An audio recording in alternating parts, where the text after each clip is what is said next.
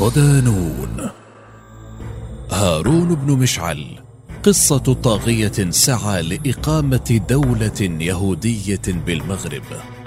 مقال لعبد الحكيم الرويضي ضمن ملف يهود المغرب. بعيدا عن أرض هيكلهم بحسب ما يعتقدون حلم اليهود بإقامة مملكة خاصة بهم على أرض المغرب ولو إلى حين عودتهم إلى ما يسمونها أرض الميعاد.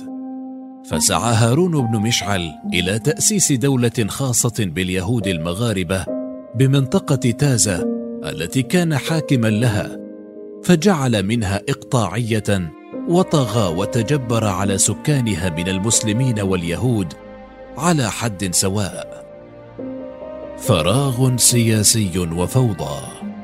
لم يعرف المغرب رجلا يهوديا متسلطا ومتجبرا تجاوز في صفاقته وأفعاله الشنيعة أكثر من هارون بن مشعل. ما دعا مؤرخ اليهود دانييل شروتر إلى التبرؤ منه ومن سيرته الشنيعة. فقد كان في الليل سكيرا عربيدا يسرف في شرب الماحيا أو ماء الحياة وهو مشروب كحولي مقطر من التين المجفف ويسهر مع الغانيات في ليلاته الماجنة ثم يفيق في الصباح ليتحول إلى إقطاعي متجبر فلم يسلم حينها أحد من ظلمه المتوالي. إبان نهاية الدولة السعدية بين 1554 و 1659 وصعود الدولة العلوية سنة 1666 عرفت بلاد المغرب الأقصى فراغا سياسيا. لهذا سعى العديد من ذوي الجاه والمكانة الاجتماعية إلى الانفراد بحكم مناطقهم. وكان من بينهم هارون بن مشعل الذي استغل فرصة اختلال الأمور بفاس أواخر الدولة السعديين. فحدثته نفسه بتأسيس مقاطعة يهودية في نواحي بني يزناس فيصبح حاكما لتاز وفاس كما ورد في كتاب التاريخ الدبلوماسي للمغرب من أقدم العصور إلى العهد العلوي للمؤرخ عبد الهادي التازي. من عائلة يهودية عريقة ذات نفوذ تجاري ولد هارون بن مشعل بمدينة وجدة فورث عن أسرته المجد والثروة والمكانة الاجتماعية في قلب البلاط السلطاني. ما جعله حاكما لمنطقة تازا يأمر ويطاع ويفعل ما يشاء حتى بالغ في ظلمه وجبروته. أهدوني عذراء كل سنة. في قصر بديع يشبه القلعة الحصينة عاش ابن مشعل وحوله مؤونة تكفيه لسنوات عديدة سلبها من السكان اليهود والمسلمين الذين كانوا مضطرين إلى دفع ضرائب باهظة على أملاكهم وتجاوز عليهم فكان ينزل بهم بأشد أنواع الإهانات ولم يقف عند هذا الحد بل بلغت به الصفاقة إلى إجبار القبائل المحيطة على أن تهدي له بنتا عذراء مسلمة كل عيد حصاد يهودي. كان رجلا فاحش الثراء ما مكنه من شراء العتاد والأسلحة وحتى ضمائر الرجال فحرص على تحقيق الأمن والأمان مستعينا بابنته زليخة كمترجمة للوفود الأوروبية التي كانت تأتيه إذ كانت تتقن إلى جانب العبرية والعربية والدارجة المغربية اللغات الفرنسية والإسبانية والإنجليزية بعدما تلقت تعليمها في مدارس البلدان الأوروبية. إسرائيل كادت تقتحم المغرب. يومها كان واردا جدا أن ينوب المغرب عن فلسطين، كما يقول المؤرخ عبد الهادي التازي: إن دولة إسرائيل كانت بالفعل على وشك أن تقتحم تازة ثم تعم فاسا لتنساب منها إلى البلاد الأخرى لأن ابن مشعل كان يحوز سلطة مطلقة على المنطقة كما كان يملك المال والعدة التي تمكنه من إقامة دولة يهودية. هذا فضلا عن السمعة التي منحها لنفسه. صحيح أن الناس عانوا من ظلمه المتوالي لكنه كان يدعي أنه يريد بالكبار خيرا وبالضعفاء برورا والبلاد استقرارا يضيف التازي. كان آنذاك عهد فوضى أو كما يطلق عليه المغاربة عهد السيبة فكانت مصائب للدولة السعدية التي كانت تعاني من الوهن ومنافع لابن مشعل الذي استغل الفوضى لصالحه وفعل ما يشاء. فكان له أن أحكم قبضته على المنطقة بينما كان يصنع لنفسه اعداء حتى من بني جلدته.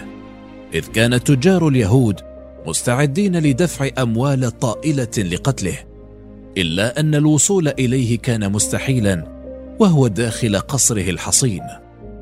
يحكى أن زليخة وقعت في حب شاب مسلم فأدخلته القصر وأسكنته معها وجعلته يحضر حفلات والدها التي كان يقيمها كل ليلة. وبينما كان يشرب ابن مشعل المحايا ويوزعها على الحاضرين كان الشاب يراقب التفاصيل الدقيقة لنمط حياته وروتينه اليومي ومداخل القصر ومخارجه وأشكال الحراسة فقد كان العشيق ينقل أسرار القصر إلى المولى الرشيد الذي كان يؤسس لحكمه. امرأة تؤلب الناس ضده.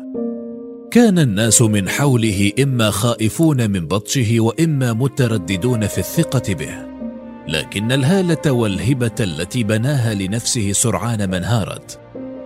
يقول المؤرخ عبد الهادي التازي ذلك أن ابن مشعل كان مارا ذات يوم وإذا به يقف على امرأة تحمل طفلا صغيرا وبيدها جرة ماء طلب إليها أن تسقيه وهو يختبر على ما يظهر مدى شعورها نحوه لكنها رفضت.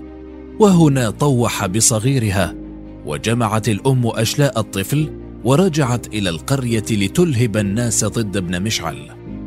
من سوء حظ ابن مشعل أن اعتداءه على هذه المرأة تزامن مع بداية صعود الدولة العلوية التي أخذت على عاتقها منذ البداية تطهير البلاد وضمان أمنها واستقرارها ما وضع نهاية لطموحاته بإقامة دولته الإسرائيلية على أرض المغرب خاصة أنه كان يتقدم للسيطرة على مدينة فاس. كان يومها المولى الرشيد أحد أعضاء الأسرة العلوية طالبا بجامعة القرويين في فاس إذا كان على اطلاع بتصرفات ابن مشعل فجمع طلاب الجامعة حوله متجهين صوب إقطاعية ابن مشعل لإسقاطها مستخدما الحيلة التي لم يذكر المؤرخون تفاصيلها بينما تختلف عنها الحكايات التي تبدو أشبه بقصص ألف ليلة وليلة منها ما يروى أن المولى الرشيد تنكر في زي فتاة مهداة إلى ابن مشعل بينما اختبأ أصدقاؤه الطلاب في صناديق. لكن مهما يكن فقد استطاع المولى الرشيد الوصول إلى ابن مشعل وإقامة حد لجنون عظمته. نهاية قلبت موازين القوى. لم يكن مقتل ابن مشعل في صيف 1663 نهاية لإقطاعي ظالم فحسب. بل شكلت هذه الواقعة نقطة فاصلة في مسار التاريخ المغربي وقلبت ميزان القوى لصالح السلطان المولى الرشيد المؤسس الفعلي والحقيقي للدولة العلوية. بعدما كان مجرد متمرد مطاردا تارة من أخيه مولى محمد وتارة أخرى من طرف الدلائيين بعد قضائهم على المجاهد العياشي بسلا سنة 1641 وحكام فاس خلال هذه الفترة المتردية من تاريخ المغرب علاوة على حساسية الوضع في تافلالت أو سلجماسة معقل العلويين أنفسهم. هكذا استفاد الرشيد من أملاك ابن مشعل لتجهيز جيش قوي سار به نحو فاس قصد استرجاعها كما تقوى بانضمام قبائل إليه كقبائل أحواز تازة وقبائل الأحلاف ما مكنه من تعزيز جبهته كقوة صاعدة يحسب لها ألف حساب. لكنه لم ينس ما أبداه طلبة القرويين من مواقف بطولية فكانت لهم مكافأة بتشييد مدرسة داخلية وسن عطلة ربيعية بعدما كان طلاب القرويين يحصلون على عطلة صيفية إلى جانب الأعياد الدينية. فنصب عليهم سلطانا كل عطلة ربيع أسموه سلطان الطلبة وهو فولكلور عرفه كل من عاش بتلك المنطقة يومها. يحيي قصة سقوط طاغية تاز اليهودي.